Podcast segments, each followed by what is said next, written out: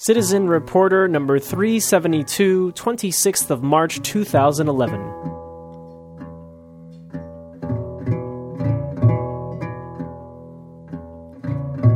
We know the air is unfit to breathe and our food is unfit to eat.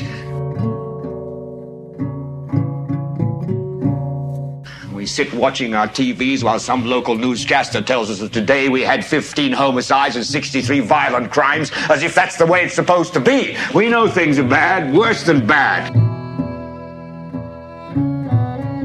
I think uh, change is coming very close because we believe in a democratic change whereby it's not going to be a coup, it's not, there's not going to be war, it's going to be through the ballot.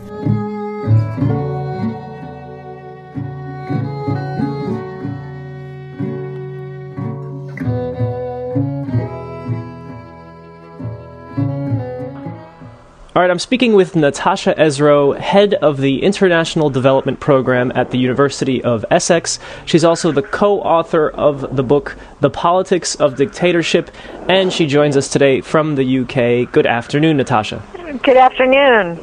So I'm sure a lot of people, at least in your in your conversations, your daily conversations, maybe some interviews, are asking you about the topic of dictators because we we seem to be in the year of dictators being challenged, if not uh, being removed. Um, yeah, it's been. Uh, it's definitely been a time where a lot of changes have taken place because we've always thought that these dictatorships in the Middle East were incredibly stable, that nothing was going to happen, and no one would have predicted uh, all the changes that have been taking place.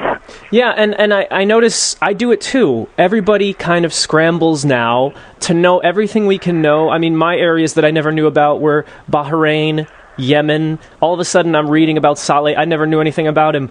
Um, Uh, you've mentioned in, in, your writing that dictatorships actually aren't very well studied or, or, investigated. No, they're not because they're sort of all lumped together into one category. And because of that, we don't really understand all the nuances and all the differences that exist between dictatorships, that they're different types, and that these different types are distinct in that the, the way that they exit, their mode of exit, it differs. Their type of foreign policy tends to differ, their economic performance, their level of corruption. So there's all kinds of things that we can learn about them um, through categorizing them a little bit better.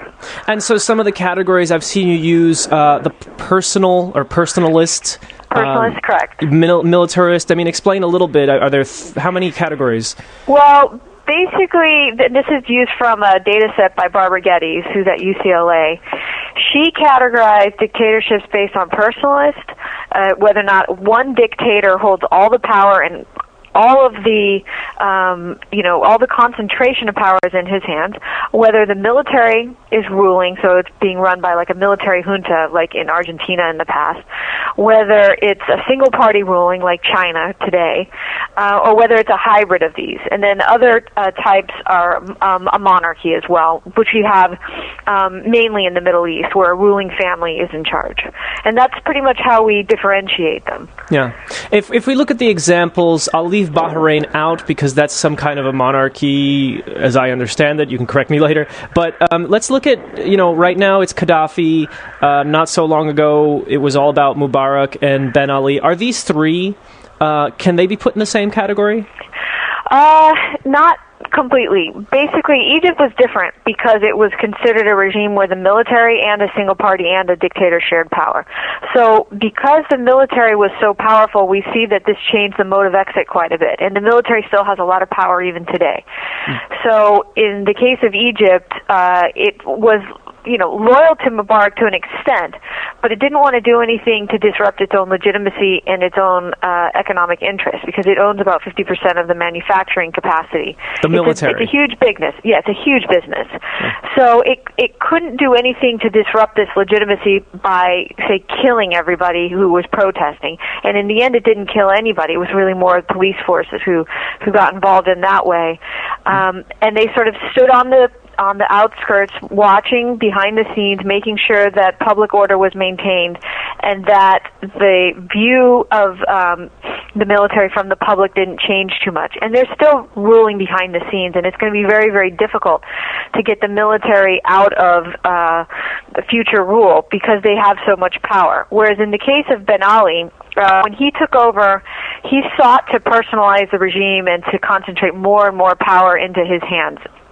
Speaking of Tunisia, he hadn't quite done that to the extent that Gaddafi had done. And so there, therein lies the difference. And so by the time that the revolution took place, he was in the process of doing it, trying to weaken the military. The military was by no means uh, loyal to him, but he hadn't developed the personal security forces that Gaddafi had developed. And so as a result, he had to leave because the military wasn't loyal to him and he didn't really have much security um, to protect him. He had built sort of a, a castle far away, a palace far away to protect him from people, but that wasn't going to be quite enough. In Gaddafi's case, he's been in power since 1969, and he's had many, many years of making sure the military has been inept and incompetent and weak, and then strengthening his own personal security guards. Hmm. And so it's those people, along with um, foreign mercenaries, that have been um, part of this battle against the rebels. The actual military resigned and left. They have no reason to be loyal to him. Hmm. So Gaddafi not a militarist, although now we watch a, a, a, military battle going on. No, he's a personalist dictatorship who's just sort of hired out some people to um, to fight against these rebels. But mm-hmm. the actual military isn't involved. It's just this, these paramilitary groups, personal security forces, personal bodyguards, and mainly mercenaries from like Chad and Niger. Yeah. I, I don't know how deeply you've gone into looking at, like, for example, psychological aspects of these people. I'm, I'm you know, I think it's clear that it's necessary to understand why they do what they do. Uh, when I look at what's going on, you just mentioned Gaddafi, late 60s came to power.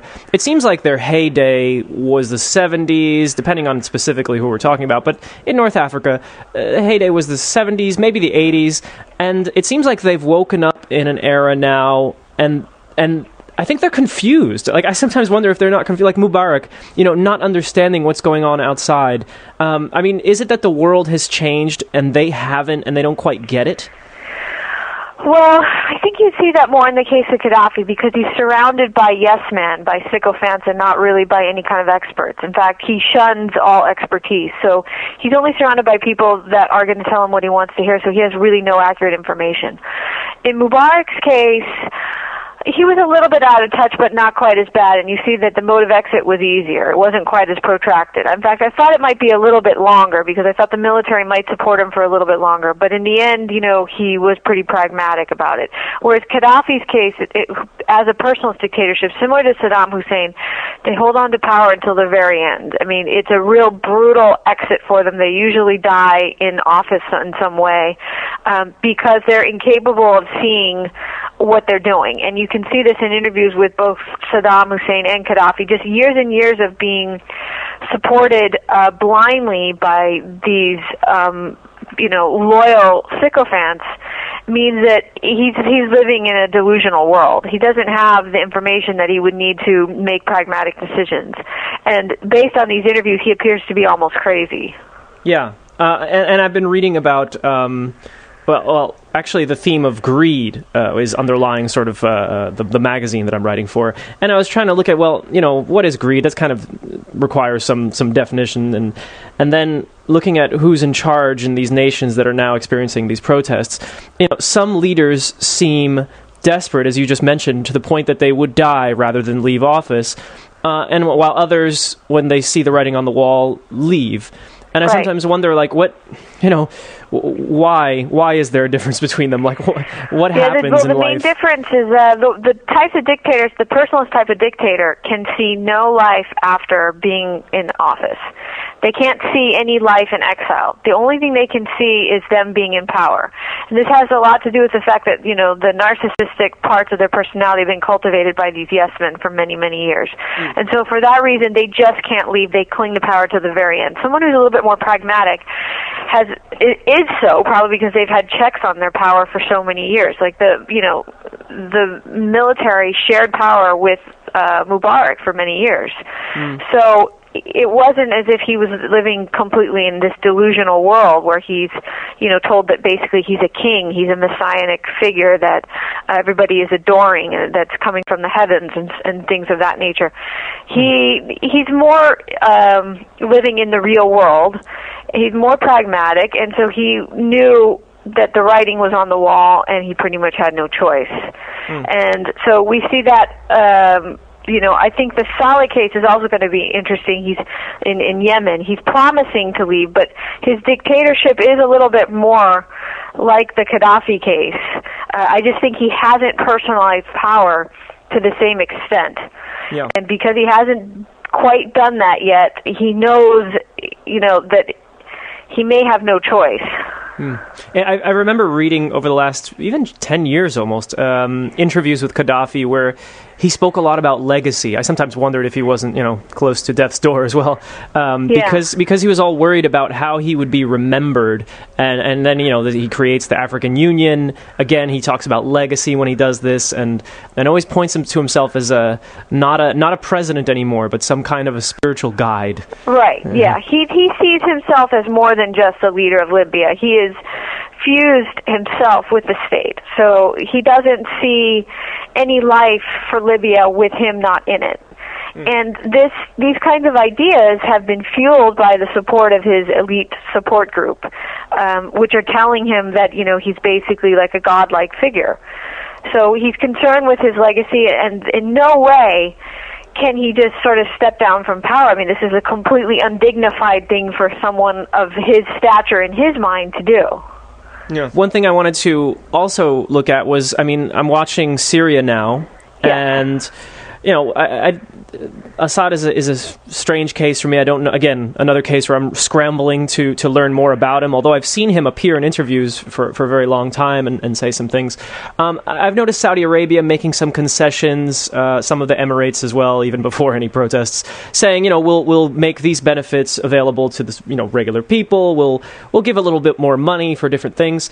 Um, what is the likelihood that, that this is going to be enough for people on the streets? I mean, it's what are the chances that in a well, Saudi Arabia perhaps, but any of the Emirates where a regime says we'll give you this, uh, citizens, uh, so that you don't rise up. What are the chances that these kind of reforms or, or, or gifts or whatever you want to call them are enough so that these countries don't don't you know revolt outright?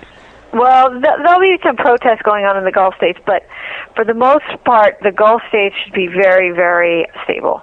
And the reason is because, you know, due to oil wealth and just also to the fact that it's a ruling family, so they have traditional types of legitimacy and not sort of charismatic um, they have the money to suppress, they have the money to co-opt, and they have the money to do whatever they need to to keep everybody happy. And they've been doing it this way for many, many years.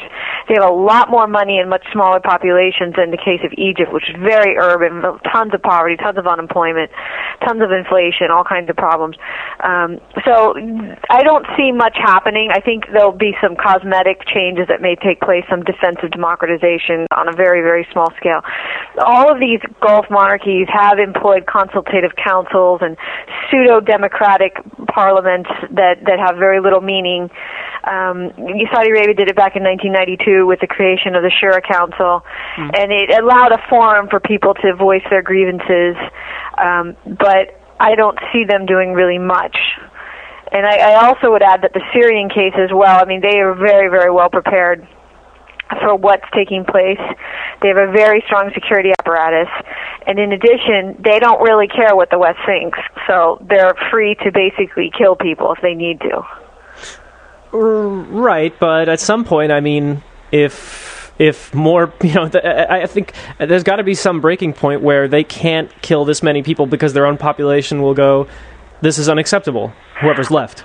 Right, but they it hasn't reached that tipping point yet, and it's hard to coordinate in a country where you know you can't even get on the internet.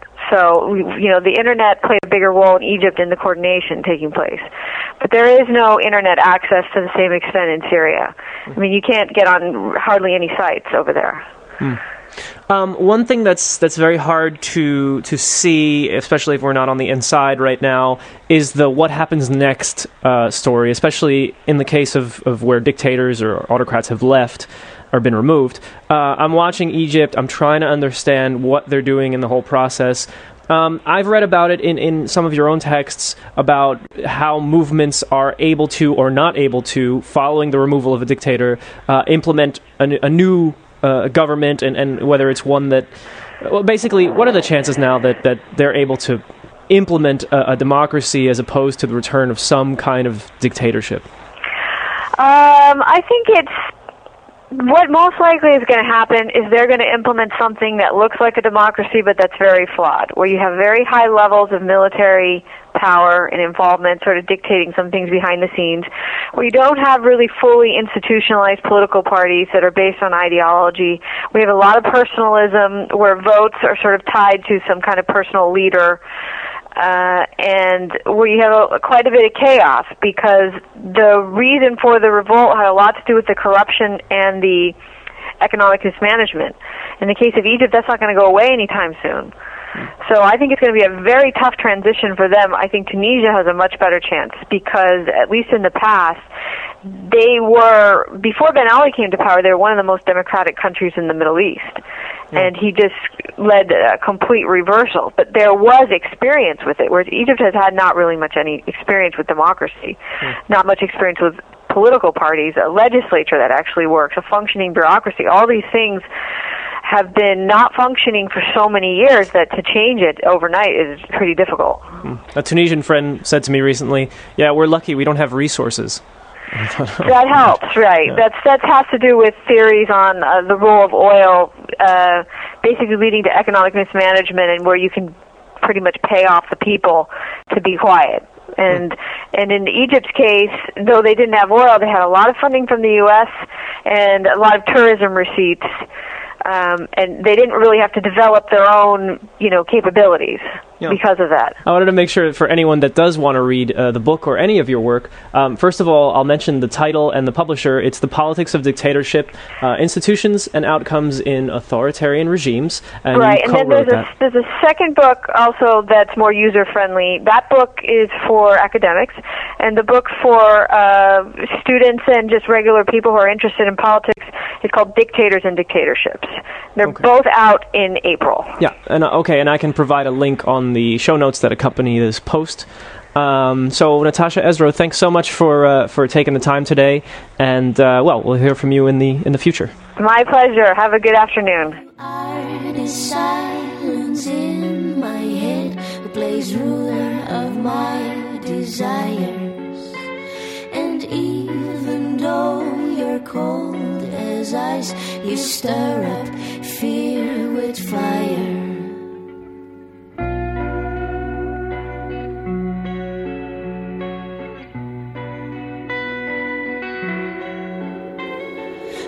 The devils of my mind and push me down the hill.